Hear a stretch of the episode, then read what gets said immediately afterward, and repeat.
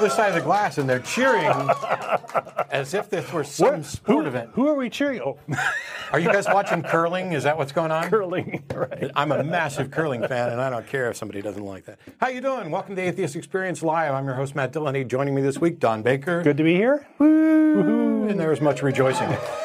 Uh, we tend to keep the announcements pretty short, but I just thought of, a, of an announcement that's important. The intro song uh, is by Shelley Segal, and if you go out to YouTube and search for her, everybody watching the show needs to go do this and do it on a semi-regular basis because YouTube's changed its monetization thing, and she needs like a thousand distinct views in a certain period of time in order to just stay monetized. And she's freaking awesome. And uh, so go listen to that song. Go listen to whatever other song. songs. Yeah. Uh, give Shelley some love because you know she she let us use that song.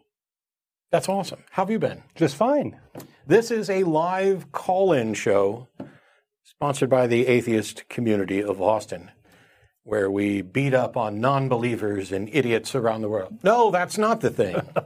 That's not really what we're about. Uh, it's funny because when people pull clips out of the show, there's, oh, Matt went on an epic rant or hung up on somebody or whatever. And and I think it's because they don't want to post a highlight clip of the 45 minute call we had with somebody who was struggling and, and everything was, you know, an honest conversation. Debating about some obscure philosophical problem, right? Yeah. No, that's not good TV.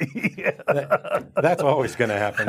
Uh, we have a, almost a, all the, the lines are all full right now, and we've got uh, folks we're going to get to. So if you're on the on hold, please just stay there. And but Don has yet another failure Another failure show, right? of Christianity. Another topic. Number 54, uh, the Christian influence in Texas. Uh, wanted to take a look at the culture war and, and how it's been playing out in Texas. And some folks are saying, ah, the culture war is over.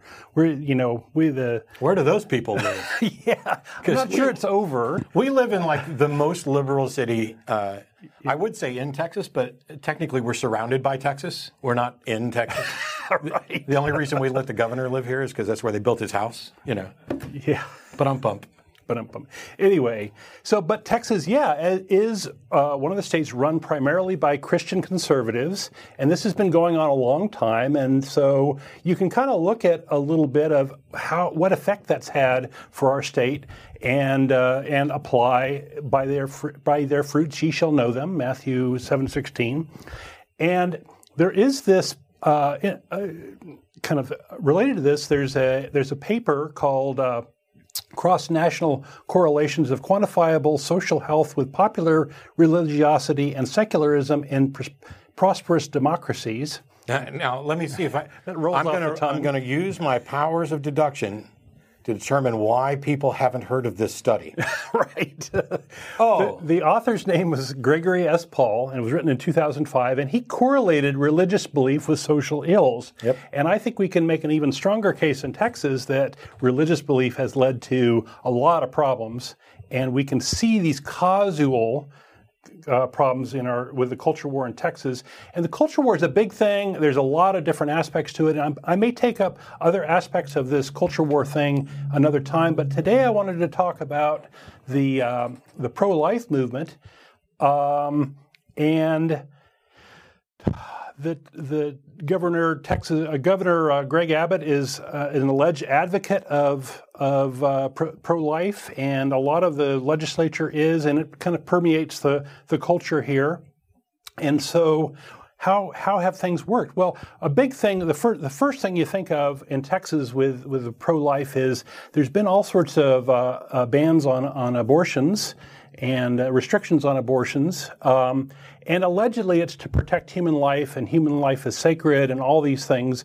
And there's all sorts of laws, like there's a sonogram law that, that inserts the government between the, the a woman and her doctor, and forces the doctor to show her a sonogram of, of the of the fetus. Um, there's a law that fetal remains have to be buried or cremated. There's a law that's recent that eliminates insurance coverage for non-emergency abortions. There's a law that bans dilation and extraction for second tr- uh, trimester abortions. This goes, goes on and on. This is a big, a big thing in this state. And the state funds religiously affiliated crisis pregnancy centers, crisis pregnancy, that give out false and misleading information. And um, and so this is definitely an area where they've made a lot of progress in, in trying to beat up on women who want to have abortions and sh- uh, have, have successfully closed down a lot of the abortion clinics and these sorts of things, or family planning clinics.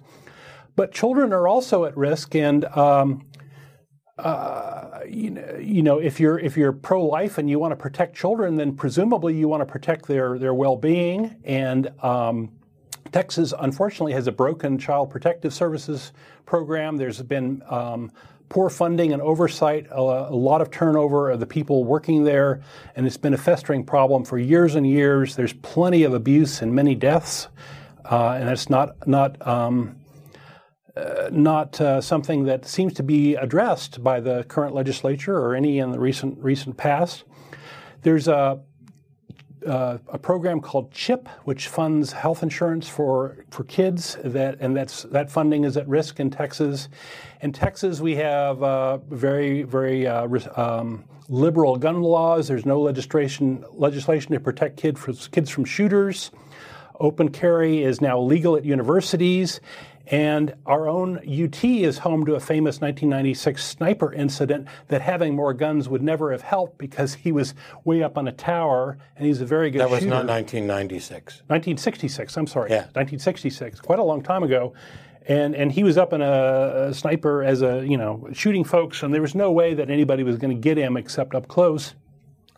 Uh, yet guns are not allowed at the Texas state capitol because they're, they're, they're very pro life for their own lives.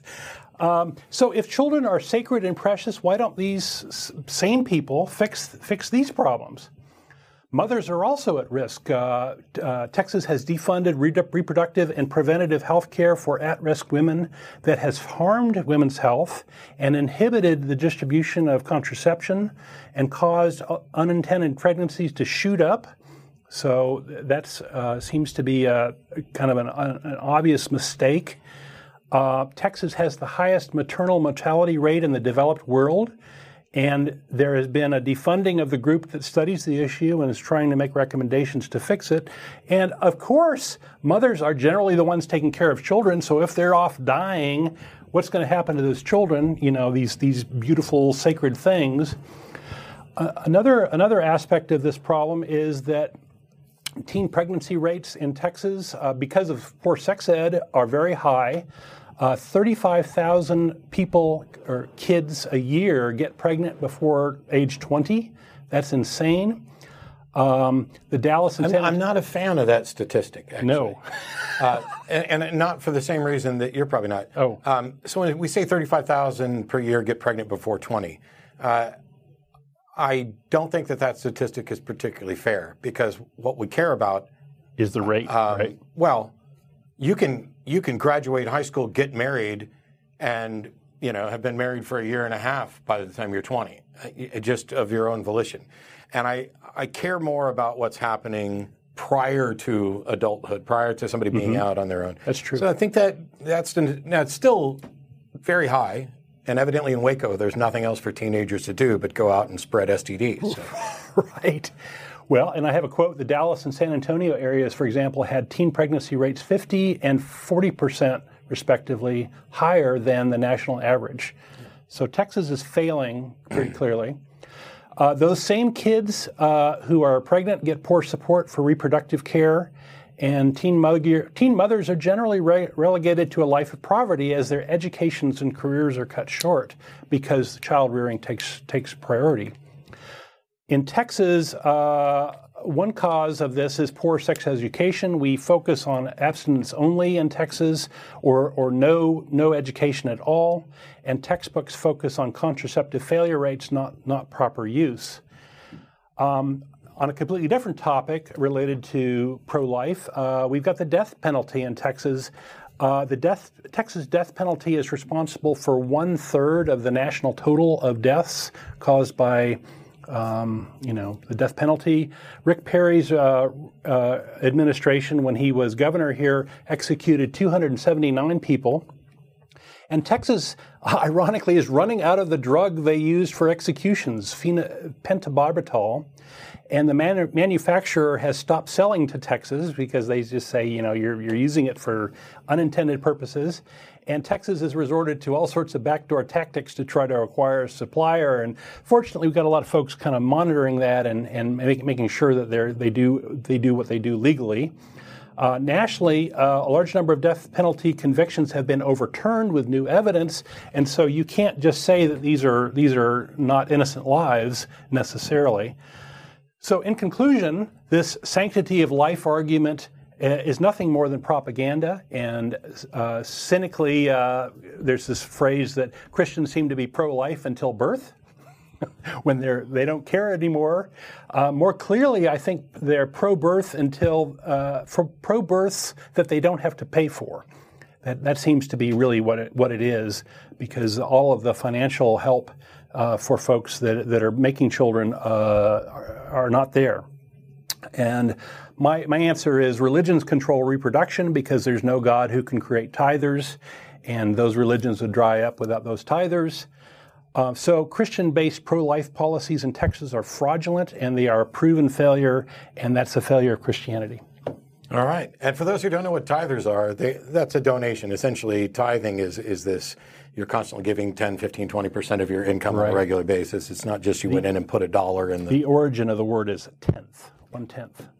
Yeah. Uh, and, you know, I, I'm going to. I'm going to interject Please some do. words of caution Okay. Much the same way that I don't like that statistic, I, I, like honest, accurate arguments. I am frustrated by the amount of hyperbole. And I, yes, I recognize that ironically I made some snarky comments afterwards, but that wasn't meant to be an argument, it was humor. So, yet another school shooting has happened. Um, Today? No, no, uh, uh in the past week. okay. They're having about, the, the rate is about one a week. No, it's not. And that's exactly what I'm going to talk oh. about. Because I could sit here and rant about how, um, you know, the religious right and, and ultra conservatives and the gun lobby uh, just don't seem to want to care uh, to do anything. What we first hear every time is thoughts and prayers. And, uh, you know, thoughts and prayers and a $20 bill will get me a lap dance. Uh, thoughts and prayers do nothing there's no demonstration of effectiveness. And I understand from somebody who genuinely thinks that they care when something like this happens, they offer up their thoughts and prayers. Oh, we're, we're praying for the victims and the families of the victims. You can give your thoughts and prayers as long as you also do something. If you don't do anything other than offer thoughts and prayers, shut the fuck up because you are not helping. I understand how frustrating it must feel to, to think that there's nothing you can do. But offering up thoughts and prayers has been proven ineffective because it's offered up every single time we have something like this and it doesn't change. Now, after, having beat up on the thoughts and prayers cloud, crowd, uh, let me beat up on the other crowd. okay. The crowd of people who are exaggerating statistics and engaging in hyperbole. I don't know how many times in the past week I saw that, that this was the 17th or 18th school shooting in 2018. No, it wasn't. It wasn't even close. You can go to Snopes and find out that depending on what statistics you actually use, there were somewhere between five or seven, and really only two that fit the public perception of, oh my gosh, there was another school shooting where somebody went in and shot a bunch of people. If you took a look at the, the list of their 17 or 8, 18 in 2018, whatever it was, um, you've got, you know, somebody uh, unrelated to the school after hours who fired a gun on school property because that's what they're counting. And this, you know, or in some other, a, a basketball game dispute, somebody f- fired a gun. Uh, those things are bad and they're different. And there's no good reason to exaggerate because one is too many. And that's the point that you have to make, and that's the point that you have to drive home. There's no good reason to exaggerate because I'll tell you exactly what happens when we misrepresent the facts. You get some jackass like Ben Shapiro putting out a video talking about how the reactionary left is exaggerating the problem and it's really not as bad as anybody thinks, and that gives people a reason to continue doing absolutely nothing about it. So make good arguments and use good statistics because it should be easy to say this should not happen. And not only does it not happen with the frequency in other countries that it does here, it doesn't happen at all in some of them. We can have reasonable discussions about how we're going to deal with guns and bullets and all these other stuff.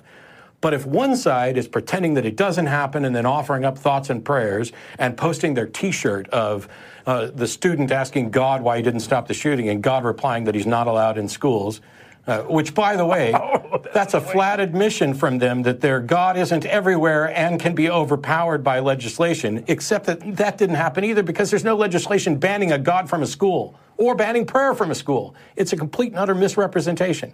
But they want to throw out thoughts and prayers in their t shirts, and then nothing gets done, and we come back to this over and over again. And the people on the other side are like, oh my gosh, this is the biggest problem ever, and the world is just getting worse, and it's going to hell in a handbasket. No, it's not.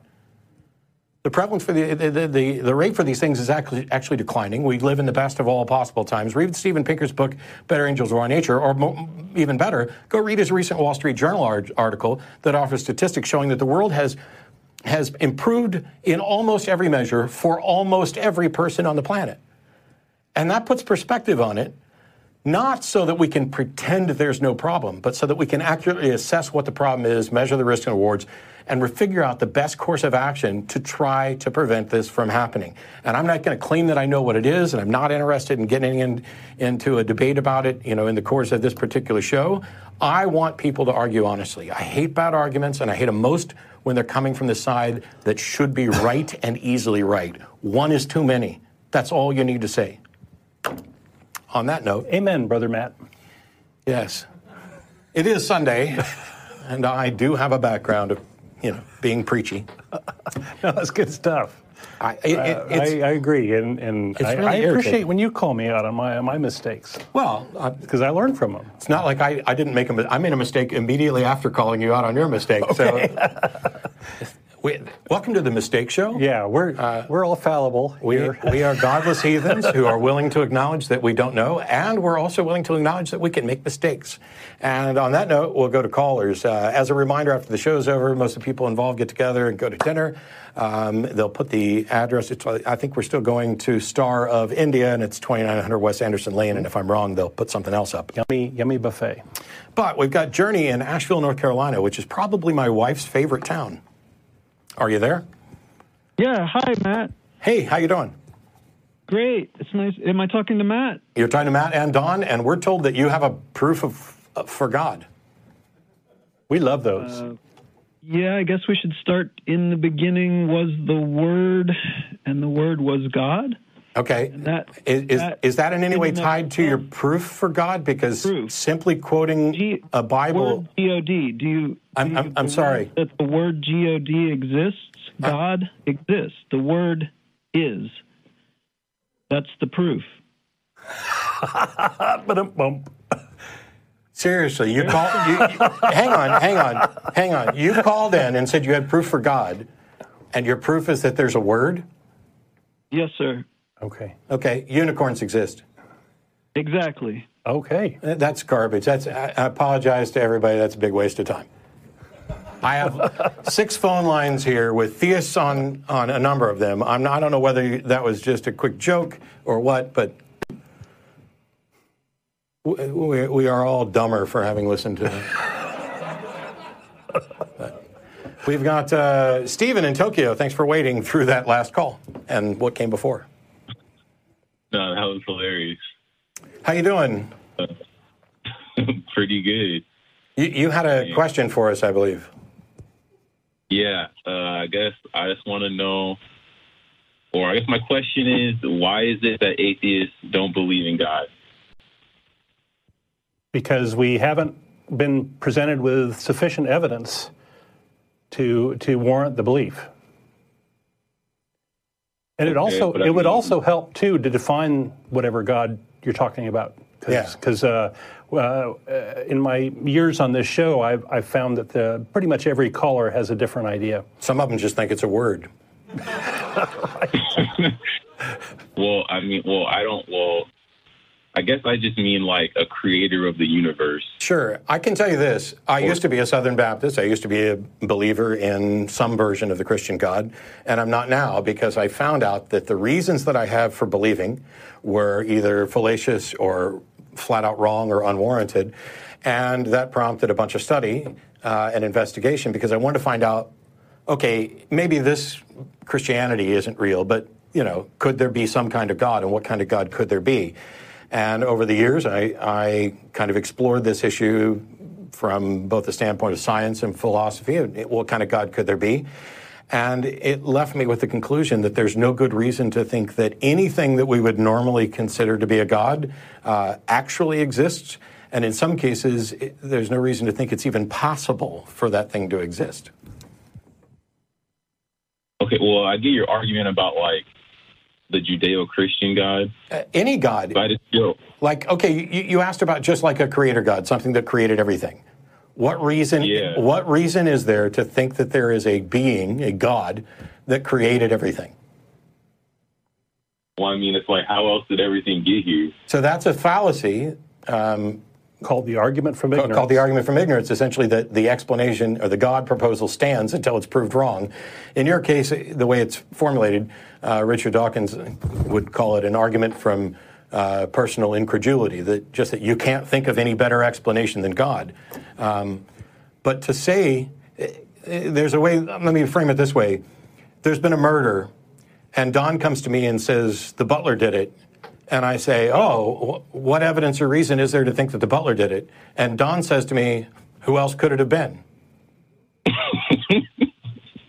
okay, but I mean, do you think that's going to stand up? That's not even going to get a trial. The DA is going to laugh your ass right out of the office.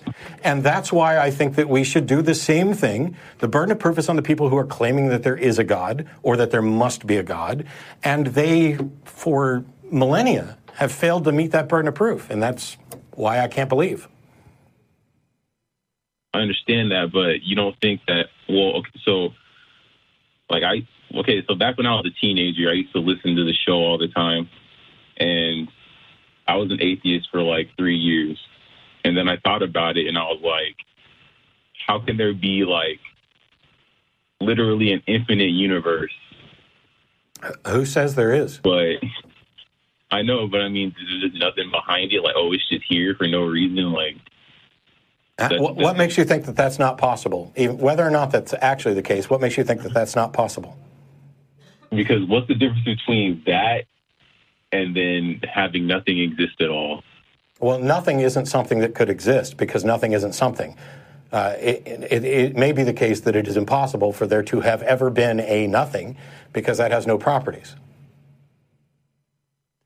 But I, I think mean, the, it's- the it's- intellectually honest answer is I don't know, and maybe I'll go try to find out. But until I know, I'm going to withhold belief. Yeah, we, we know there's something. And so the question you're trying to answer is why is there something instead of nothing? Or where did all this something come from?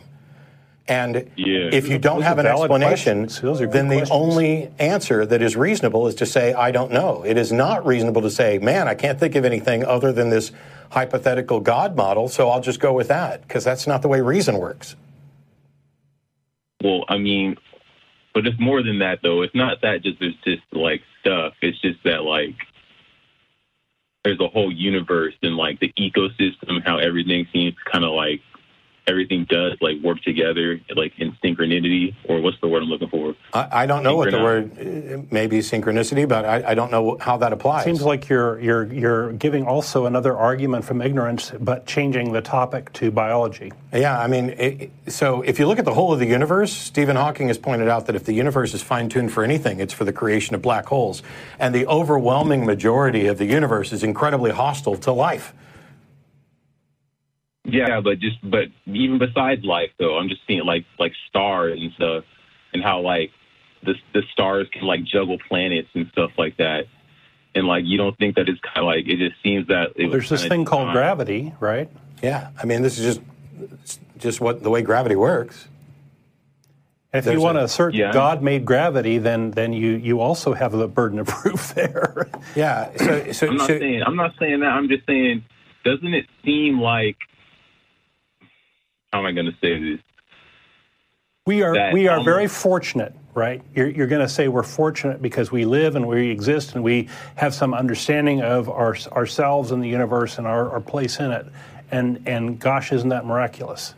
Is that kind of where you're No, not, going? even, not even us. I just mean just exist. Like, doesn't it seem that it is too is too?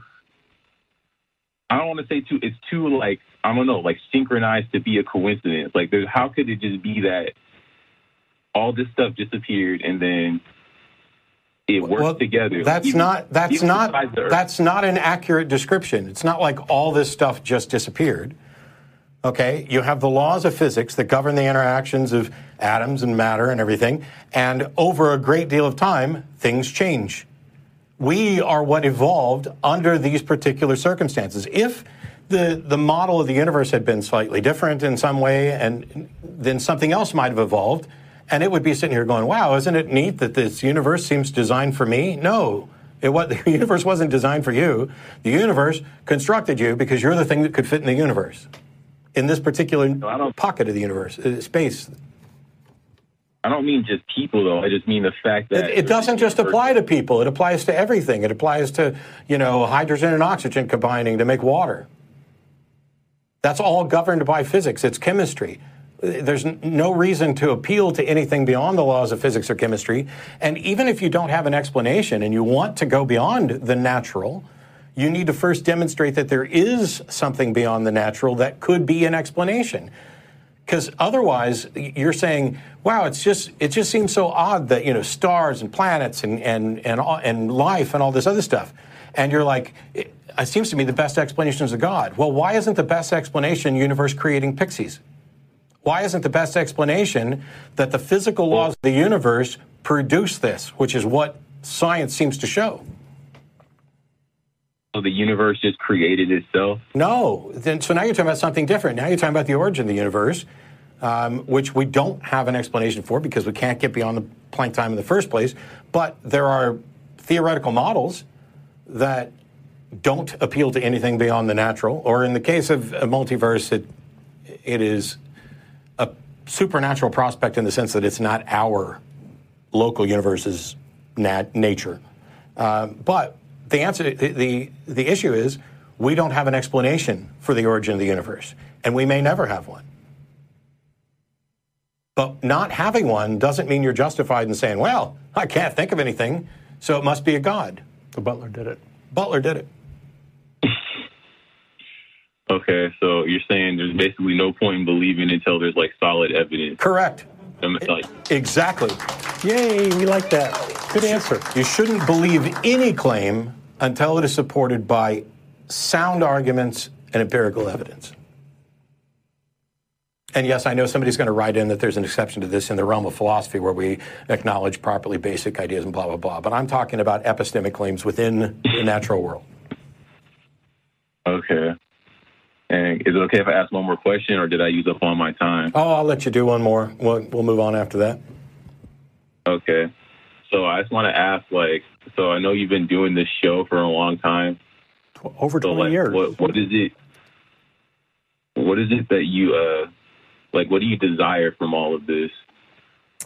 Uh, for me, I like having the conversations. I like uh, trying to educate people on skepticism critical thinking, on presenting an image of who atheists are so that we're not just, you know, baby killing monsters trying to destroy God's favorite country.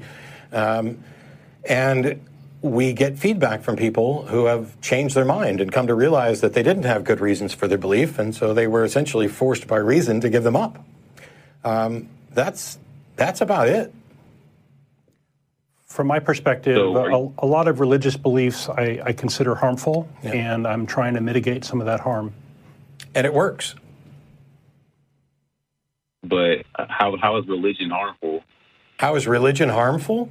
Well, I just did a whole show on, you know, how He's done 54 teen, shows. teen pregnancy rates and, and all these things because our policies are, are screwed up. And if your religion tells you that, you know, people of the same gender shouldn't love each other or whatever, that makes you uh, advocate towards policies that marginalize individuals and marginalize their rights.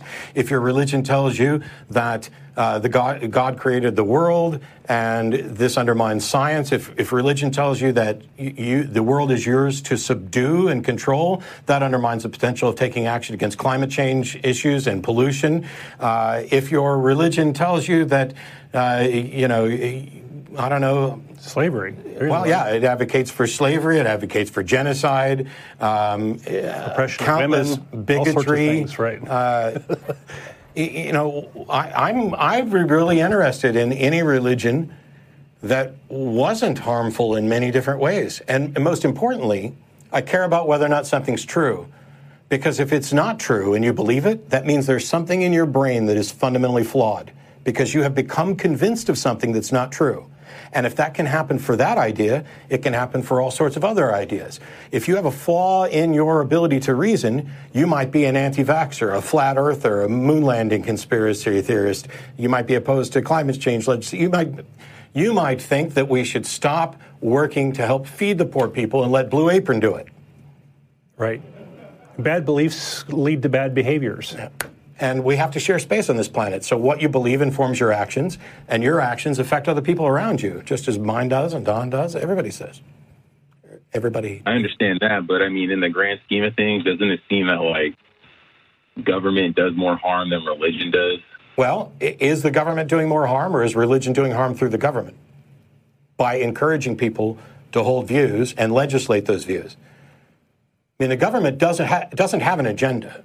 You know, in the United States, we have a, a democratically elected republic, and so you have representatives who uh, go there. Uh, but it's not apart from the Constitution. Um, it's not like the United States has some goal of let's be Jesus's favorite country. But there are people who vote well, who are convinced that we should be Jesus's favorite country. Well, the United States does have a goal of at least U.S. hegemony? Um, that's possible, um, but not necessarily wrong. So if if you have, what do you mean? So when you take a take a look at something like um, free speech laws, they're different around the world, and I think that some of the laws, for example, UK blasphemy laws, and and uh, this idea that you could be in trouble for causing offense, I find that offensive and asinine um, just so that somebody gets my favorite word out. Um, so we can have arguments and disagreements about the best way to do free speech and where, what the limits should be. Um, and it may be the case that the UK has the best model, and it may be the case that the US has the best model. It's probably not the case that Saudi Arabia has the best model. Uh, it's probably not the case that uh, Bangladesh has the best model where they are killing atheist bloggers. So we can have those discussions, but if you are convinced that you have the right case on free speech, uh, then teaching that to the world uh, is probably a good idea. D- you know, democracy may be the worst form of government apart from all the others, that famous quote. Um, but we're not, you know, necessarily imperialistic, and if we were, I would oppose it. What do you, but like, what do you, what, you saying the U.S. is not imperialistic? Correct but I mean, they're fi- but they're like they've invaded the Middle East. Yes. Is it is it a war so that, that we like so that we conquer and own and build an empire? Yes. Uh, okay, I fundamentally disagree. Where is it? uh, please, please, please go find the uh, the uh, the government statement that shows that's the case. But anyway, I don't know what the hell that has to do with whether or not there's a good reason to believe there's a God. It does have something to do with whether or not, not religious religions can encourage people to do bad things. It can encourage people to do good things, but I'm convinced that by and large people do good things as long as you just give them a good reason, and maybe if you don't give them any reason at all. Okay, I understand. Is there any well, benefit, ir- irrespective of whether or not there's a God, is there any benefit that religions offer that is true and good that can't be achieved without religion? Uh, I'd say yes. Okay, what? Culture. We, we got plenty of culture without religion. I don't know. Is religion no, responsible I mean, for yogurt? Because the culture that I know, apart from from yogurt, um, there's plenty of secular culture. I mean, the concept of like how civilizations can rally upon like one idea and then like survive throughout the decades, or not the decades, but the centuries, based on this one concept. Usually, that's, that's how like if you look at like how societies have evolved, it's usually around religion. Wait, wait, wait. did you just say usually? Oops. Did yeah. you? So. Unless it's well, always, unless it's always about religion, you just conceded the point. Well, I can't. Well, okay. Plus, Well- what has usually happened is not at all relevant to what is possible to happen.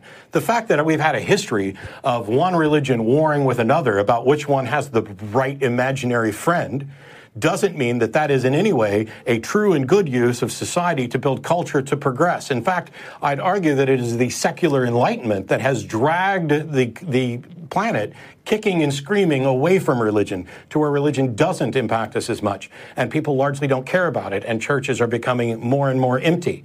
And yet, as Steven Pinker pointed out, as I referenced earlier, both in his book Better Angels and in his new Wall Street Journal article, while religiosity declines, and Gregory S. Paul pointed this out too, the general state of the world, measured on a number of different axes for, for socioeconomic progress and improvement, we improve. We are living in the best of all possible times and the least religious of all possible times. Sort that one out. But but that's in the West, though. That's only No, it's not in the West. See, go search Steven Pinker Wall Street Journal. The data Okay, but I can covers the entire people. planet.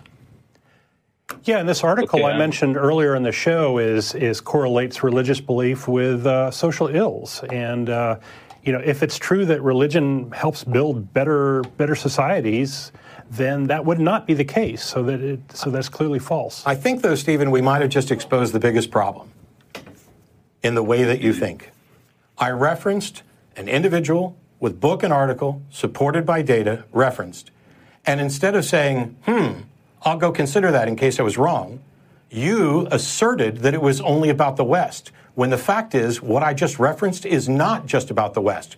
So you were completely wrong, but you were so defensive about the position you already hold that you wanted to paint that information as if it only applied in, you know, area A. And that's simply not true. So go out and do the research. Okay, that's fair, but I'm just saying that I can think of examples of where, like, for example, if you look at the Middle East, they're still high, or even India, those are highly religious cultures. Like, So- so day. what? But, but, but I'm saying if you look at their way of life, Yes. It- have you looked at it? Because I'm not convinced that you have the first clue. I think that you have stereotypical ideas that you've just accepted without going to the data. no, I, I mean, I, I, I follow this stuff. Like, I, Oh. I look at, I watch, I follow geopolitics, so I understand like what goes on in the undeveloped world. Is it? Hmm. Be- eh, are, are they almost all universally better in every category than they were 30 years ago? No, some of them are Actually, worse. they are. So go research what the shit I told you to go research, rather than just assuming you know. And if if if I'm in fact if I'm in fact wrong and you have data, present it, and I'll acknowledge that I'm wrong, and I will find a way to contact Steven Pinker so that he can know that he's wrong too. Now, I'm not citing him as an expert. I'm pointing to you because he has sourced data for this stuff. Okay, but I'm saying you think Iraq is better now than it was 30 years ago. In a number of ways, sure. In a number of ways, yes. Does After that does that mean it's completely bombed to good? Does that mean it's good? No, it could still be terrible. We're talking about improvement. I, I, Okay, I, but I'm I saying think, I'm saying I, that's object. Okay, I, I think So- you'll, you'll be able to find people that are worse off than they were 30 years ago, and and I think that uh, Matt's really arguing for the general trend. Yeah, I mean, what you're doing is kind of going, oh my gosh, like I had a cat die of cancer this week. Oh my gosh, look how bad cancer is. Screw cancer. that's not what I'm saying. I'm saying. So you said that life is better off in ob- objectively in all these countries than it was 30 years ago. No, I didn't say anything about life. I said that we live in the best of all times and that by virtually every measure of societal health, we are better than we've Of- ever been. of the and world? Eh, God, are you going to keep interrupting this? I'm trying to clarify okay. this. I'm sorry, sir. Go ahead. Google Steven Pinker Wall Street Journal, go read the article and call back some other time. Thanks for your call, Stephen. Or something. I'm snarky as hell today. It's been a while since I've done the show. Got to get that snark out, huh? It's well, it, it's frustrating because the call begins with, "Hey, why don't you guys believe?" Because we don't have good reason. Oh, what's your good reason? Well, I can't think of anything. You know, can't think of any other way the reason that there's something. So we go through those fallacies. Then it's, oh, but why are you opposed to religion? Oh, because it does harm here, here, here, and here. Yep. Oh, but you know, yeah. The fact that the world's getting better doesn't mean that we're anywhere near a goal, anywhere near. we got a long way to like, go. u- Utopia may be uh, an incredible distance away, uh, and will forever be beyond our reach, probably. But um, Teddy in Gainesville, thanks for waiting. Hi, how are you? I'm doing pretty well. How are you? Uh, not the best. Um, Oh, sorry. I called. I called uh, probably about. I don't know if it was two weeks ago or three weeks ago or last week, but um, I, I spoke about hell at the time, and I was. Uh, I, I I come from an agnostic background. About six months ago, I just kind of went nuts and became very afraid of hell. And all I've really done in that time is read apologetics and counter apologetics and like every spare waking moment I have, and it's Which uh, very miserable. Ted, Teddy? Which hell are you afraid of? Well, uh, mainly a Christian or a Why, Muslim. why would you be more afraid of that than other potential bad afterlives? Because I think there is slightly more reason to believe in those hells than the other ones that I've been presented with, and because they're the only ones that really say, uh, at least generally speaking, if you don't have faith in this uh, and believe it, then you will burn in hell and uh, of forever.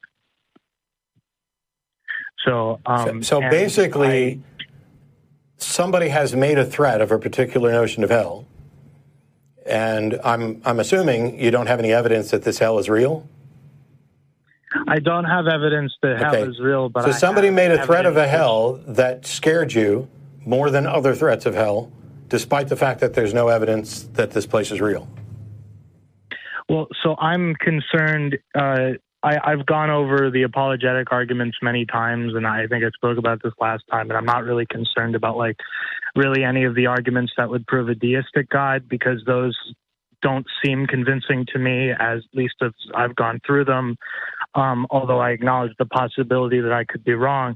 What I'm I, I last week there was a I, in between the last time I called there was an apologetics group that came to my school. It was like uh, it was some people with like Ravi Zacharias or whatever his name is, and Sure, several that- other that's his people. name. I don't Yeah, and there, it was another guy's name started with a T. I actually spoke to him Friday night, uh, like 20 minutes myself. Nice guy, but anyway, but um, and then I went. Uh, they presented the argument from uh, for the resurrection, and I I did a lot of studying with that, and I find a lot of convincing arguments uh, that would both suggest that it, there is a lot of reason to believe, and there isn't a lot of reason to believe, and I I mean it's. Uh, kind of like driving me nuts because you have Sure. Have you you know watched it's like Have you watched my debate against Mike Licona on the resurrection? uh, my Li- Licona Mike Licona versus me. Yeah, yeah, I did, and I um, I I felt I. I, I don't. It's just there's a very large amount of evidence, and it's very confusing to me. Really? that. Because Mike presented no evidence, no empirical evidence. He spent the first half of the debate arguing about Ouija boards and trash cans flying in order to poison the well and make people think that there was a supernatural component to serve as a justification for his only argument that he presented, which is basically the Bible claims that Jesus rose from the dead. What empirical evidence is there that Jesus existed, died, and came back to life? Well, by the very and I, I by the way, I agree that that as that beginning part of the debate and a lot of other it was very silly on his behalf. Um, but there there couldn't um, exist or not a reasonable expectation of empirical evidence other than historical evidence in that particular case. Would- I, I understand. Would you disagree with that? so we don't have time machines. However, y y so if you're going with historical evidence, what you have is a bunch of reports and claims. But on occasion, those historical reports and claims have evidence supporting them. For example, I wasn't around when George Washington was president of the United States, and so I only have books uh, with, full of claims, and we could just say, well, everything that's historical is just a tenet, of faith, except that we have evidence for this, both people writing for and against political cartoons of George Washington. Um, we have a a uh, a string of connected incidents leading from that to now. Um, it, it, the the issue, as Hume would address it, is you have to ask yourself: Is it more miraculous that this event happened, as reported, than that someone would be intending to deceive or that someone has become deceived? Now, the idea that George Washington was president, is it more likely that George Washington was actually president and the evidence is largely accurate, or that somewhere between the founding of the United States and now, somebody made up a big lie and sold everybody on it? Which one of those is more preposterous? And Hume's uh, advice is to reject the greater miracle.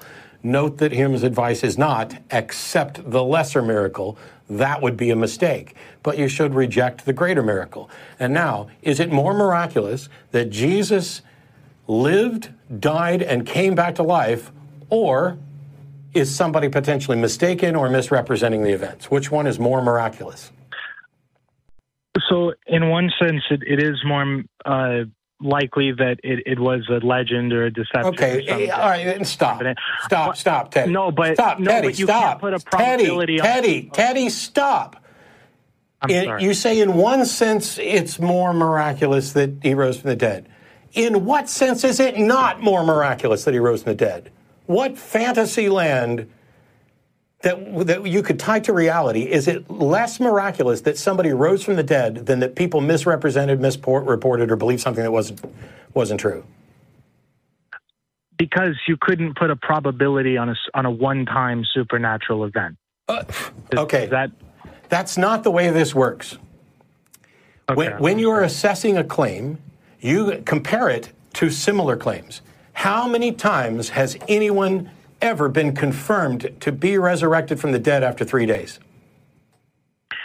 So I don't think that's a fair claim because I don't think any Christians would make the claim that this is something. I mean, other than you know the, the little bit in the book of Matthew, but make the claim that there is like any other time when anyone would rise from the dead. It doesn't matter. See, this is the thing. This is the thing. If you would just answer the question rather than talking about what Christians would or wouldn't claim, we could actually talk about this in a, in a way that allows us to determine what is reasonable to believe and what is not reasonable to believe. How many times Okay, has it ever been confirmed that someone died and rose from the dead three days later, or in this case, a day and a half later, that we're going to call three days? Well, never, obviously. Never. Okay. So, given that we have zero occurrences of this, how many claims are there that this type of thing has happened? I, I, I don't know. Several. A lot. I mean, not not tons, several. but several. I mean, there there are other, you know, well. Jesus supposedly raised Lazarus from the dead. There are a number of died and risen saviors, although I'm not convinced that all of them necessarily fit. But at least one, and it seems to be several. Okay. Now, how many times has someone been convinced of something that was false, including miraculous th- things, when those things didn't actually ever happen? A, a great number of times, obviously. All day, every day, for the entire history of humanity. yeah. So, given that, the burden of proof is on the claim that this actually happened. And so, to meet that burden of proof, you have to provide something more than here's some people, unnamed people, anonymous people that we can't interview that lived 2,000 years ago who claim that this happened. Well, well, by and large, when you when theists make the argument for the resurrections, the evidence that they sort, what's what's the most common piece of evidence cited by Christians to claim that the resurrection occurred? The gospel. No, Oh, the empty tomb. the empty tomb. Is there an empty tomb? Was that tomb filled with somebody before it was empty? Do we have any way to investigate that it was empty? Do we have any way to confirm it was empty? Do we have any way to confirm that there was somebody in there? Do we have any way to confirm what happened between the time somebody was in there and it was empty? Is there any way to investigate the empty tomb? There's not, but wasn't there Correct. that it, it was like that? Okay. Now, if you look at the gospel accounts of what happened on that Easter Sunday, do they agree on what happened? I not not with all the details. so- Not, not with hardly any of them. They don't agree whether the stone was rolled away ahead of time or not. They don't agree on whether or not there was an angel outside the tomb or not. They don't agree on who was there first. They don't agree on uh, who was told first. They don't agree on anything. And so you have to get rid of all that fluff, which is why they go to the empty tomb, because the only thing that they mostly agree on is that the tomb was empty. One of them doesn't actually agree that the tomb was empty. When they enter the tomb, there's a young person in there uh, that may or may not be an angel, so it's not empty. So the thing that they all agree on is that somebody went to this gravesite and maybe the stone was already rolled away and maybe it wasn't. And Jesus' body, which had been in there a day and a half before, was no longer there. Mm-hmm. I've seen better magic tricks on crap shows. now, yeah. If this is something that we can't investigate, can we then say Jesus didn't exist, Jesus didn't rise from the dead? No, we can't say that. But they have a burden of proof to meet. And here's here's the stunner. You ready? Yeah. Isn't Jesus' resurrection the single most important fact about Christianity? Yeah. Isn't God supposed to be way, way smarter than all of us?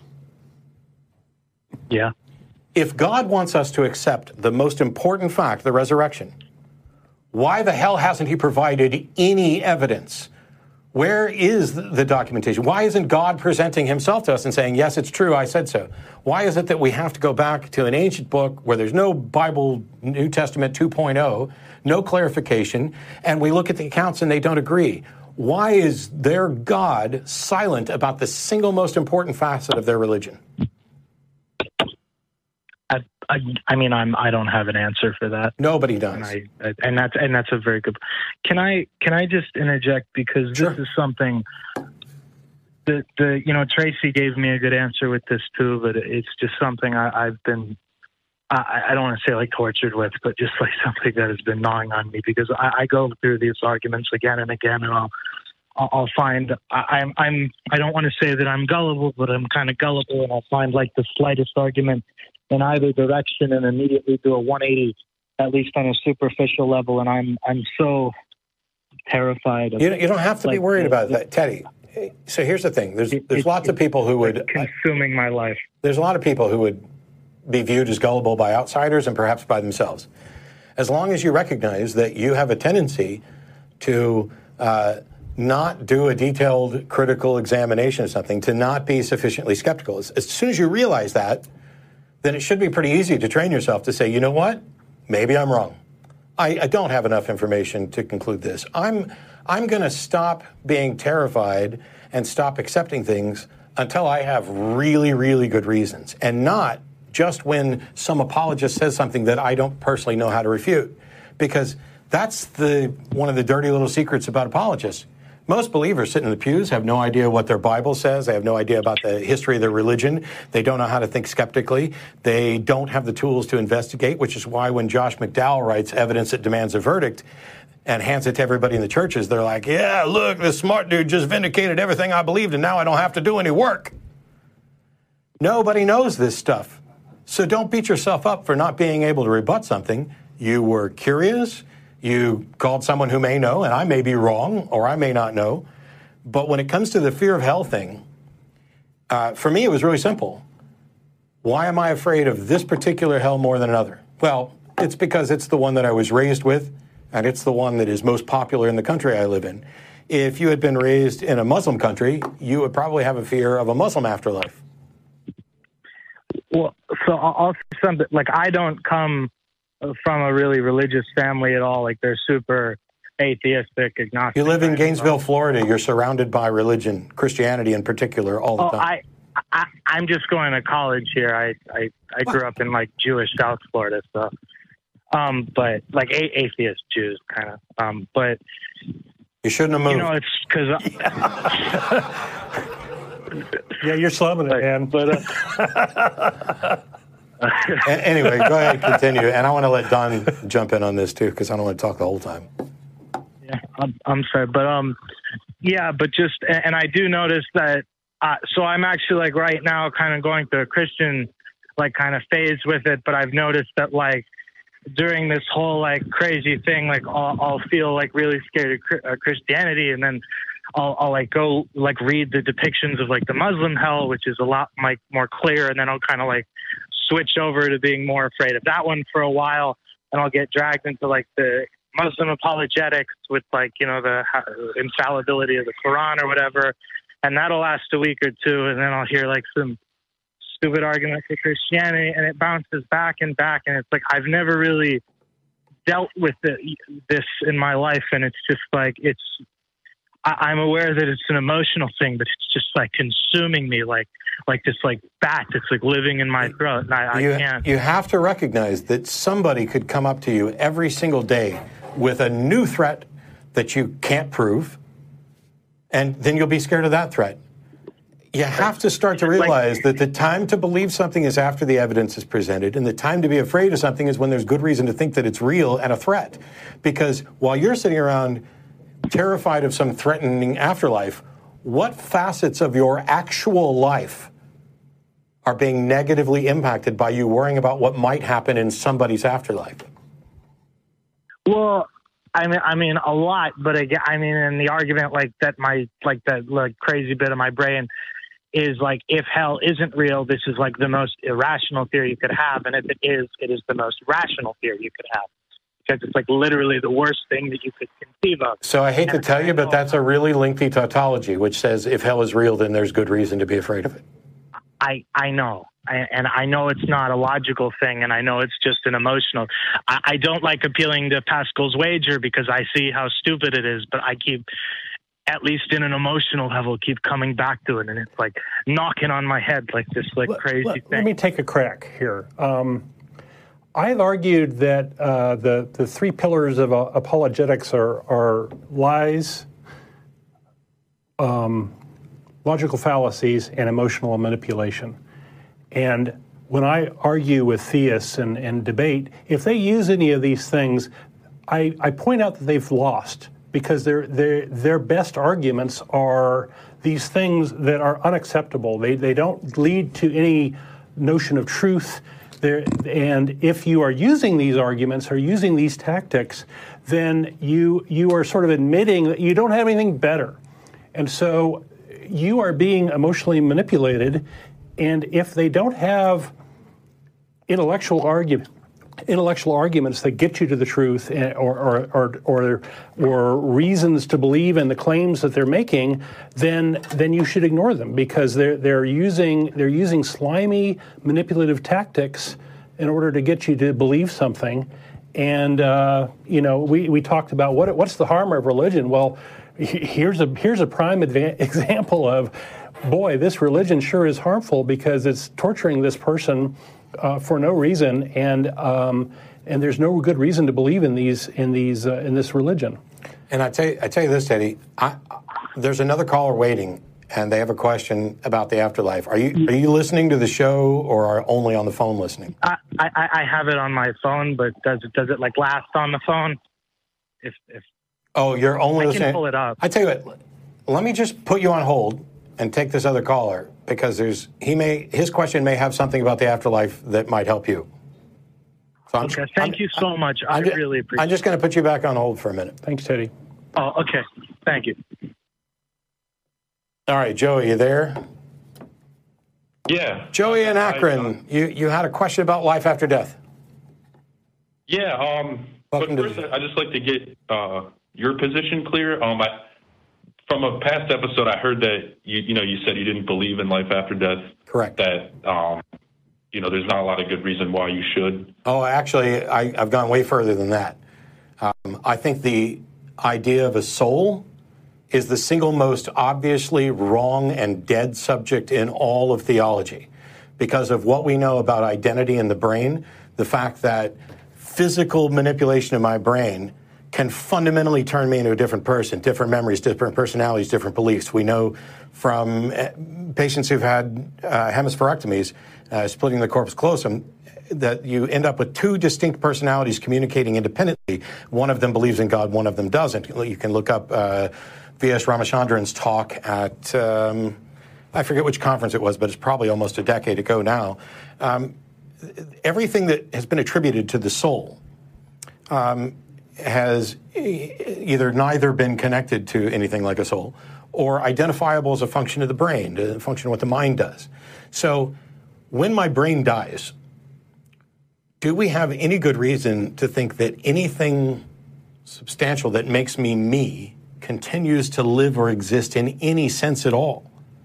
Uh, it, because if we manipulate my brain, does that mean that there's, you know, like, let's say that my atheism is a result of some brain damage because I used to be a fundamentalist Christian. Maybe I got hit on the head. Maybe something happened in my brain. I've got a tumor. It's not a tumor. Uh, that's that's the worst Arnold impression ever. It's not a tumor. I thought it was that's Jewish doctors in Florida. yeah, it was, it was, yeah, Arnold would have been. It's not a tumor. Uh, so that that's what makes me an atheist is this tumor. Does that mean that there's a Christian soul trying desperately to manipulate my brain and failing to do so because of this tumor, because of this thing in my brain? Um, if so, when I die, doesn't that soul go on to heaven because it was a Christian soul that was trying to do this and something about the physical brain blocks it? And if that's the case, then the, the, the soul notion becomes even more useless because now it has nothing to do with what I do because maybe what I do is. How do you tell the difference between somebody who's got a soul that wants to do bad or a brain that wants to do bad with a soul that wants to do good? Uh, and, and by the way, in those hemispherectomy patients where you end up with two distinct personalities, it, does God stick an extra soul in there? Does the soul get split in half and half of it goes to heaven and half of it goes to hell? I mean, and Sam Harris has pointed out that in the case of um, twinning in, in the fetus, um, does a soul get implanted at conception and then it splits into twins? Does God add, an extra soul there? Do they have a half a soul or maybe a fourth of a soul if we get quads? Uh, and then sometimes the twin is reabsorbed and so if that happens and there was a second soul, does that mean now there's a person with two souls?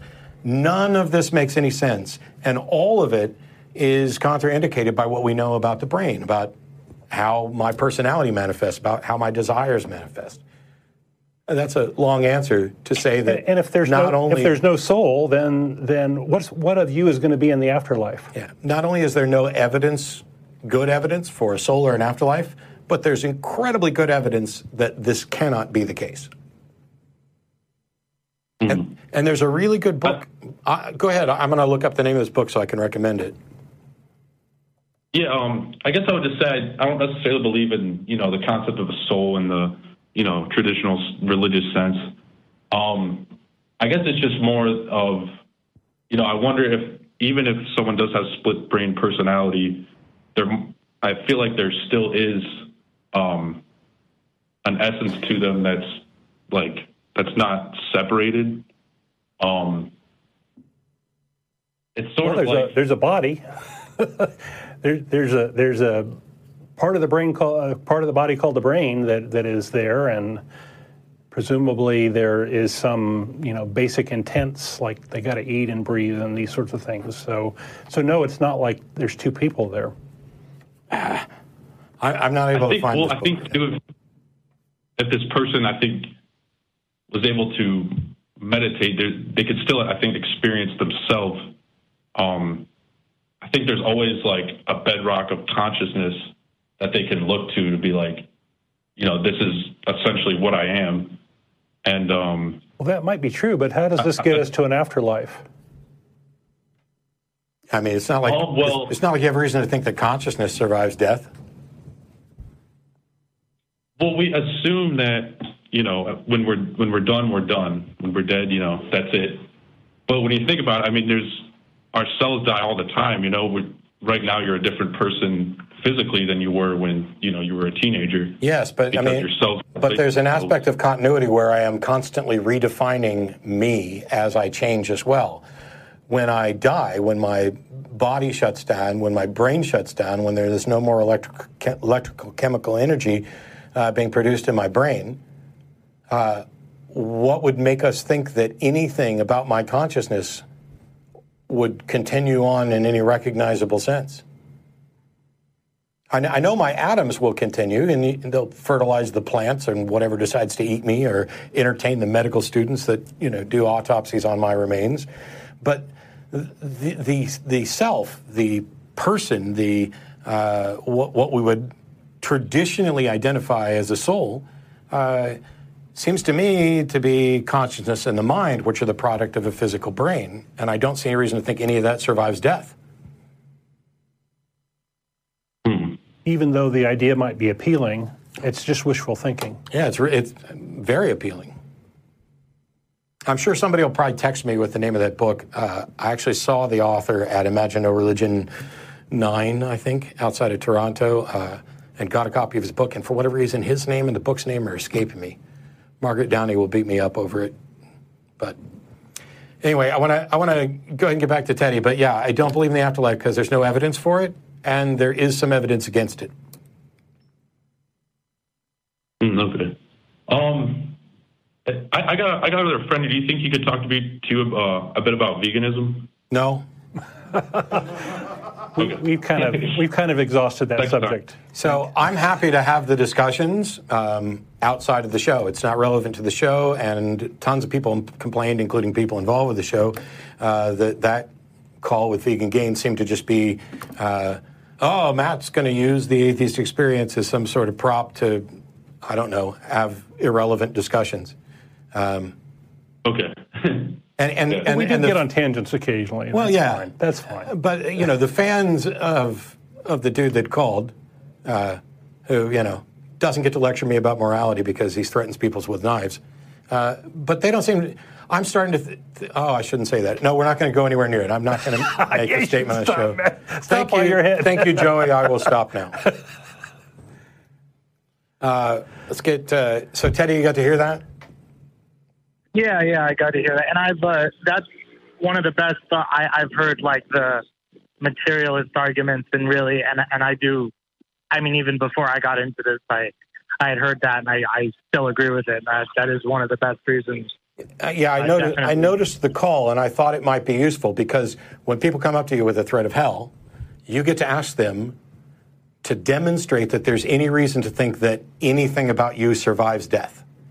That now puts a burden of proof on them uh, and changes the discussion from something terrifying to something fact based that they can't meet the burden of proof for. Otherwise, you know, we'd have a Nobel Prize for discovering the soul. And as a side note, when they come up with that 21 grams thing, uh, that's Bullshit. de- debunked. uh, and you can just like Google 20, 21 grams debunked. And yeah, we haven't weighed the soul. And, and by the way, most of them would have found that strange as the soul is immaterial and therefore couldn't have been weighed in the first place. So, all right, I want to try. Can I ask? Go ahead. Could I ask you one more little question because this is uh just I, I think you like briefly mentioned this, but you didn't go over the reason why. Um, and and it was just a claim I encountered last night, and I like could feel in my gut that it was wrong, but I wasn't able to. That Friday night that I I couldn't articulate why, and it was like I I we were talking about the resurrection. I would say, well, you can't um, prove something that doesn't ha- you can't like there's no reason to believe in something or say something is true if you can't like have empirical evidence or if it's uh, infalsifiable. And they say well you can't have empirical evidence for that claim or or like the claim i just made about like truth statement and, and Ah, it's like it's so stupid but i can't That's what that's what I was talking why. about when I said that somebody's going to email to say, oh, you know, for philosophical things and foundations and blah blah blah. You're not going to have empirical evidence that you know you're even living in a reality, and so now you get into issues of hard solipsism. All I'm talking about is that if you and I agree that we live in the physical world, and somebody's going to make claims about events occurring within the physical world, there needs to be compelling evidence and argument for the claim. Now, it may be the case that something can be believable without physical evidence for that specific claim. For example, if you tell me that you just got a new pet dog, I don't mm-hmm. need any, you, you should be able to provide physical evidence for that, but I don't need any to take you at your word for a number of reasons. It's an entirely mundane claim. People get new pets all the time. Dogs are a common pet. We know this. We have mountains of evidence for this actually occurring. Um, so there's no reason to dig in any deeper. If I believe you and I'm wrong, it doesn't impact or change my understanding of reality. It just changes whether or not I think you're truthful or sane. Uh, if I believe you and you're right, uh, any time spent investigating it would have been wasted. There's nothing about the claim that is extraordinary. And so extraordinary claims require extraordinary evidence, and mundane claims don't. If you tell me that your name's Teddy, as you have when you called into the call screener, I'm willing to accept that your name's Teddy, but what I'm actually accepting is this. And we don't think in this precision regularly because it's difficult and it's time consuming. I don't care what your name is. You told the person you wanted me to refer to you as Teddy. Whether that's what's on your driver's license or what you go by in real life doesn't matter to me. I'm going to call you as respectfully as I can, whatever name you want to use. And if you tell me at the end of the call, my name's really Steve, it doesn't fundamentally change anything because it's not relevant to what we're discussing. So it's a, mundane claims versus extraordinary claims. Yeah, no, that no, that's a, a pretty good explanation of it. It, it is Teddy though. okay, um, I don't believe okay. you. sure. Okay. It's not it's on your on your driver's license. It's not Theodore. It's Teddy. Oh, it, it is. Oh! oh, we're teasing. God damn, that guy sharp as a tack. Right. Thank you, Teddy. Thanks, Teddy. okay, thanks. Yeah, Bye. don't worry. Don't worry about the hell. Uh, that, there's another aspect to that, which is, what can I do about it? Right. Hey, you've threatened me with hell, uh, and you haven't offered any demonstration that it's real or that anything about me can exist after death. But gee, that God's a dick. What can I do about it? now, this is why when we talk to, talk to folks, you want to ask, what do you believe and why? So, what is it you think I can do about it, and why are you convinced that I can do something about it? Because there are a number of Christian models where I can do nothing at all. Belief mm-hmm. is the result of a gift from God. God graces you with faith. And so there's fundamentally nothing I can do about it. Right. There's the whole Calvinism thing. Yeah. Right. Yeah. the worst determinists on the planet. I, I, I, sit down with this guy, a great Calvinist. Uh, and I mentioned him before because shortly after the discussion, he went on a mission trip and was was killed. Uh, I read it in the newspaper. I really made me sad because I wanted to have more conversations with him. It was so much fun.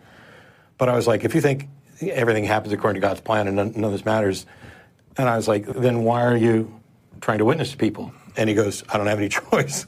And I was like, this is awesome. I want to have lunch with this guy all the time now. At least he's consistent, huh? And, uh, and I can't. uh, we got like 18 minutes left. I don't know if there was a particular call you wanted to go to. Uh, but no, no, I don't have any, any favorites. I was going to mention, uh, once again, dinner after the show at Star of India. Uh, 2900 West Anderson Lane, right there. Okay. You did promise one caller that you would take them. I did. Uh, and because we're running low on time, and I don't know that anybody's going to get to the topic that she want to talk about, Linnea in Seattle, thank you for your patience so much. Hi, no problem. Um, so I don't know if I can get through this, but I'm going to do my best to try. So I do mantle isotope geochemistry and geochronology, which is basically a bunch of fancy words saying I study how old rocks are and where they come from um, using radiogenic isotopes. So basically, Yay. the whole underpinning of my field is based on radioactive decay. And I hear so many creationists calling and saying, I don't understand radioactive decay, and therefore the Earth is 6,000 years old. I thought I would just do a as quick as I can and as accurate as I can, a quick primer that should be understandable to a layman of radioactive. Uh, how many minutes are you talking about? I don't know. Hopefully under 10. Oh, boy. Oh, that's a lot. Sorry. Sorry.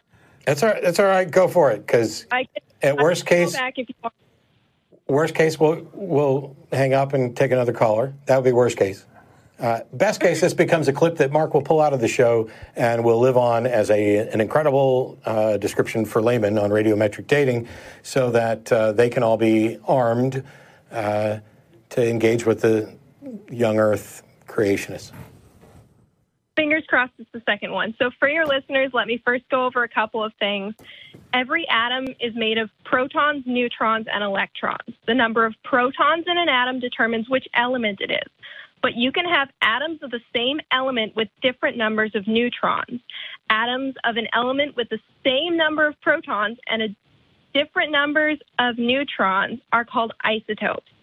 Some elements have stable isotopes, meaning they don't decay over time, as well as radioactive isotopes, meaning they undergo radioactive decay and lose protons, neutrons, or some or go under other complicated things to turn into other atoms called daughter isotopes. Through experiments and observations, scientists know at what rate these radioactive parent isotopes decay to their daughter isotopes. This is described as the half life, the length of time it takes for half the radioactive isotopes in a system to decay to their daughter product. The long and short of it is by looking at the ratio of daughter isotopes to remaining radioactive parent isotopes, we can tell how old something is. It's a bit different for carbon dating, which is really the easiest method to explain. So I'm going to use that as my example from now on. Okay. Um, because in carbon dating, we measure the amount of radioactive carbon left to stable carbon. Um, but the principle still holds for any radioactive dating because it's the same physical principles of one atom decaying to another. So let's talk about radiocarbon dating. Carbon 12 is the stable isotope of carbon we care about, and carbon 14 is the radioactive isotope. So this works for organic dating dating organic things because during their lives animals plants etc are constantly exchanging carbon with their environment through eating breathing etc etc and thus they're refreshing any uh, carbon 14 that decays with new carbon 14. Where carbon 14 is formed is a long, complicated story, but we know through experience, experiments, sorry, the ratio of 14 carbon to 12 carbon that exists in living animals. When an animal dies, it stops exchanging carbon with its environment. And since no more carbon 14 is entering the body, eventually it all decays away. We know pretty well the half-life of carbon 14, and since we know the initial radio of ratio, radio, wow, of carbon 14 to carbon 12, we can determine the date the animal or plant died by measuring the current ratio of carbon 14 to t- carbon 12 in a dead animal or you know, a bone or something. If you're listening to this, I don't blame you if I've completely lost you on that last bit. This is some complicated stuff, so I have an easy analogy. So let's pretend our dead animal or plant is something yummier, like an M&M cookie. Our radioactive and stable isotopes are M&Ms. Let's say we know we have eight blue M&Ms and two orange M&Ms to start with. The orange M&Ms are 12 carbon. They will not change over time because that's a stable isotope of carbon. The blue are 14 carbon. They're going to change. They're going to decay. They're going to go away over time. Let's also pretend that we know our orange M&M half-life. Oh, whoops. Sorry, my blue M&M half-life. Yeah, there we go. I almost made a big mistake there. Is one week. So after a week, half of our blue M&Ms are going to be gone. Um, and they're going to turn into other colors. That's another whole complicated thing that we're not going to get into. So let's pretend we just baked this cookie, um, and we know there's one fifth the orange stable atoms that there are the um, eight blue radioactive atoms. After one week, when a half life is passed, we're going to have those same two orange M&Ms left, but we're going to have only four blue M&Ms instead of the original eight blue. After two weeks, we're going to have that same two orange M&Ms, but we're going to have two blue M&Ms. After three weeks, we're going to have two orange M&Ms, just the same, but we're only going to have one blue M&M left. And after four weeks, there's only going to be the two orange M&Ms left. So using this, we can tell like a two-week-old cookie from a four-week-old cookie by the ratio of orange and blue M&Ms in it, right? So we'll have after like a after like uh, one week, we'll have two orange M&Ms and four blue. We know that. After two weeks, we'll have two orange M&Ms and two blue. So we can tell a one-week-old cookie from a two-week-old cookie. That's great. But what happens after four weeks when there's no more blue M&Ms left? Could we tell an eight-week-old cookie from a four-week-old cookie? We can't. This is the same with radiocarbon dating. After a certain point in time, all the uh, carbon 14 will have decayed away, and we can no longer tell how old something is past that point. Now, creationists will often say use this to say a piece of rock has organic stuff in it, and scientists claim the orga- the rock is several millions of years old, but the carbon only says it's X thousand years old. Right. That's right. Because after that X thousand years, everything will look the same age in carbon dating because all the carbon 14 is gone. And we can't tell the difference between an X thousand year old um, piece of organic carbon and a million year old piece of organic carbon using radiocarbon dating, just like we can't tell between the four week and eight week old cookies. But does that really mean that everything is only X thousand years old? No. We have way more radioactive dating methods using isotopes with longer half lives to look further back in time. So let's pretend we can also have red M&Ms and green M&Ms. Um, red M&Ms are unstable. They don't want to stay red M&Ms. They decay away with a half-life of a month. And green M&Ms are just chilled. They don't want to decay away. They're stable. So again, scientists through complicated stuff, which I'm not going to get into again, but if you want to do the math yourself, it holds up. We know the initial uh, ratio of green to red M&Ms. So again, we're going to use the same ratio to make things easier. So let's say using these new M&Ms after a month, we have, or starting with a fresh cookie, we know there's, again, four times as many red M&Ms as green M&Ms. So we have eight red M&Ms, and then we have two green M&Ms after a month passes, after this cookie is a month old, we're only going to have four red M&Ms, and then we're going to have two green M&Ms. Second month passes, two red M&Ms, two green. After month three, one red M&M, again the same two green M&Ms. And at month four, there's no more red M&Ms left. But using this other isotope dating sense, uh, system, we can tell the difference between a two, uh, four week old cookie and an eight week old cookie. Um, it's just like we, it's just over a longer time period. So if we find a rock or something with organic stuff in it and the organic stuff only dates to X thousand years old, we can use other dating methods uh, to pick up where radiocarbon dating kind of falls off. Just like we can use the red green M&M system uh, to tell that difference between a four week old cookie and an eight week old cookie, where with the blue and orange M&M, we can't make that, uh, we can't tell the difference. Yeah, so, so there's different dating methods which overlap. Yeah, that's yeah. A, that's pretty important because it helps you calibrate different methods and it helps you give independent confirmation of the same date. Right? So I think I think that you ought to record this and get with perhaps an animator friend of mine to make a video that actually has the M&M so people aren't trying to follow it in their head. Because my initial instinct is to punch it up and make it funny and instead go, we have a swimming pool and we have people in there all the time who are peeing in the pool. We know that as long as people are constantly going into the pool and peeing in the pool, the pool will have this amount of pee in it. At some point, people stop coming to the pool and the filters start to filter out the pee, and so there becomes less and less pee in there. And at some point, there'll be no detectable pee left in the pool, and from that point on, we'll never know when the last person was in there. Then but if doing we, DiffyQ, if we also set up a, a, a video camera that takes a picture every four weeks, and we start you know, two weeks after people are done. Now we can tell, you know, it might have been 10 years since anybody was in the pool, but then there's algae, so. Right. right. So anyway, the M and M's is so that if any people are watching, they can just grab a bag of M and M's and hopefully be able to explain. It's making me hungry. Themselves. Yes, thank you for coming up with something that other diabetics like me will. Hey, I want to listen to that again. So if we take four M&Ms away and we take two more M&Ms away. Yeah.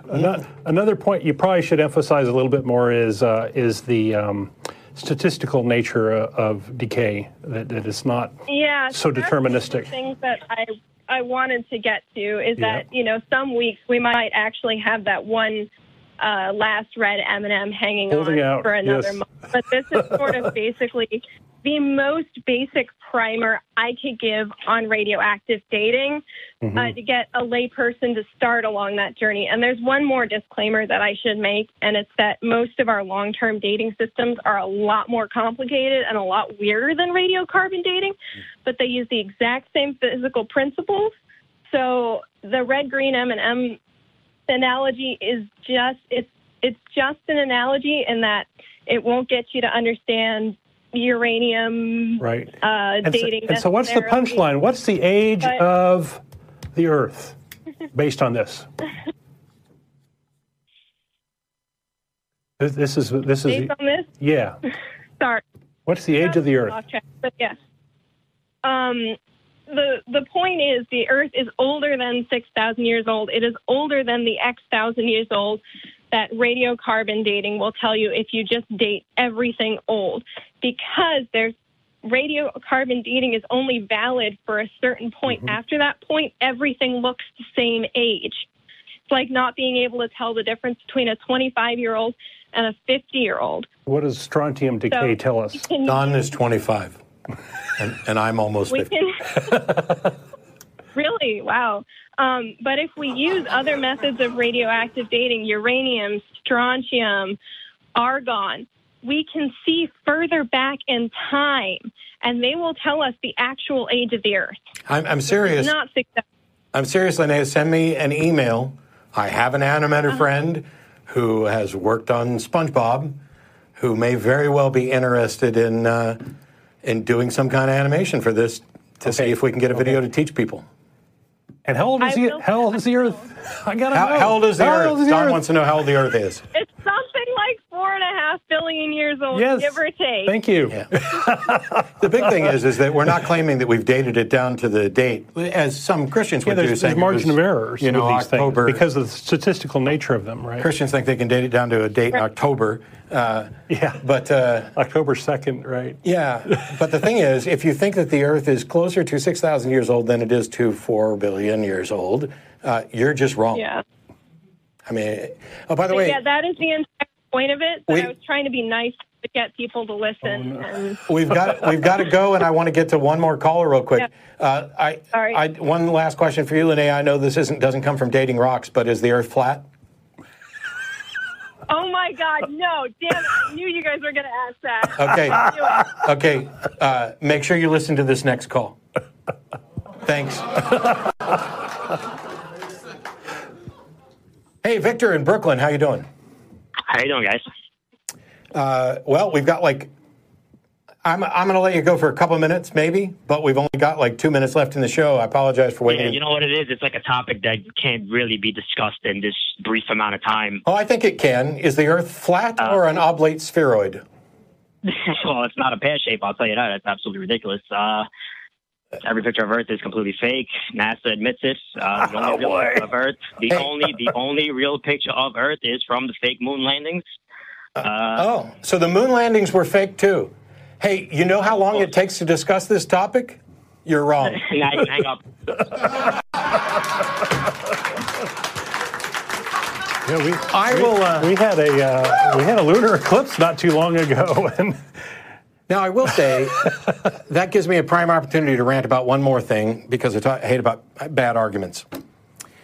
Uh, the Earth isn't f- flat. It's an oblate spheroid, and we know, and the moon landings weren't fakes, and we know all that too. And even some people who formally denied moon landings, like Joe Rogan, have come around. Um, but you can make bad arguments for anything. And I saw a video the other day that showed two pictures of the moon taken from the the um, one from the northern hemisphere and one from the southern hemisphere. And of course, when you're in the northern hemisphere and you take a picture of the moon, then you go down the southern hemisphere and you take a picture of the moon, uh, it looks upside down, and you have a slightly different view of the surface because it's uh, even flat earthers probably think the moon is at least partially round, maybe only round on the side that you know you can see. Who knows? I don't know how it of this does stuff it works. does have one face to us all the time. Here's the problem. If you see this video, and it's a short kind of, ah ha ha, take that, flat earthers, it's awful. And it's stupid. And it is a terrible, it's so bad that I'm convinced flat earthers made this video so that they could debunk it. Here's how you can demonstrate what the problem is with this video. If you're sitting in your living room right now, and you have like a ceiling fan, or let's imagine that you have a, a, a globe dome light in your thing. Put an X on it, draw a smiley face on it, whatever you want. You can do it in your head, you don't have to ruin your light fixtures. Go to one end of the living room, look up and take a picture. Go to the other end of your living room, look up and take a picture. What you'll find is that those two pictures, one of them is reversed, and you can see a slightly different portion of this, despite the fact that your living room is flat, unless you have a really weird living room. but you probably have a flat living room. So this particular video does not in any way debunk the flat earth stuff. It is an awful argument where somebody who didn't understand that they have they have this picture of a curved earth with somebody standing here looking up at the moon and somebody standing here looking up at the moon. If you take that same thing and you make that flat, you end up with pretty much the same pictures anyway, which is why I think this was an argument from flat earthers to debunk. However, I know there are people who just intuitively seem to know that the earth isn't flat, and so anything that seems to reaffirm the idea that the earth isn't flat gets passed around on social media to your self selected and uh, Facebook selected list of people who happen to all agree with you. And so it gets passed around more and more, like the 18 shootings claim in 2018. Echo, echo chamber effect. Right? Or the lock her up, or make America great again, or any of these other things. Obama's uh, going to get your guns. You got to exercise some caution and not just share or agree with something merely because it seems to agree with or validate a position you actually hold or think is true. The passing around of misinformation and bad arguments does no one any good. It doesn't get us any closer to the truth. What it does is it makes it easier to say, ah, you're in this camp and you're in this camp, and roar, let's not worry about what the actual information is. A bad argument is a bad argument, whether it is a bad argument for why we should help each other out and share space because Jesus wants us to. No, that's a bad reason. It's a crap reason. We should do it because we're sharing space. And we should care about the truth and we should care about good arguments because those are the single most effective tools that we have. Because if you present a bad argument, the opposition has no work to do. They get to just debunk this argument without making their case, without meeting their burden of proof. But if you present good arguments and good data, then I'm not going to hang up on you. You stick it, stick it to them, make them work. See you next time. Thanks everybody for tuning in. We'll see y'all later.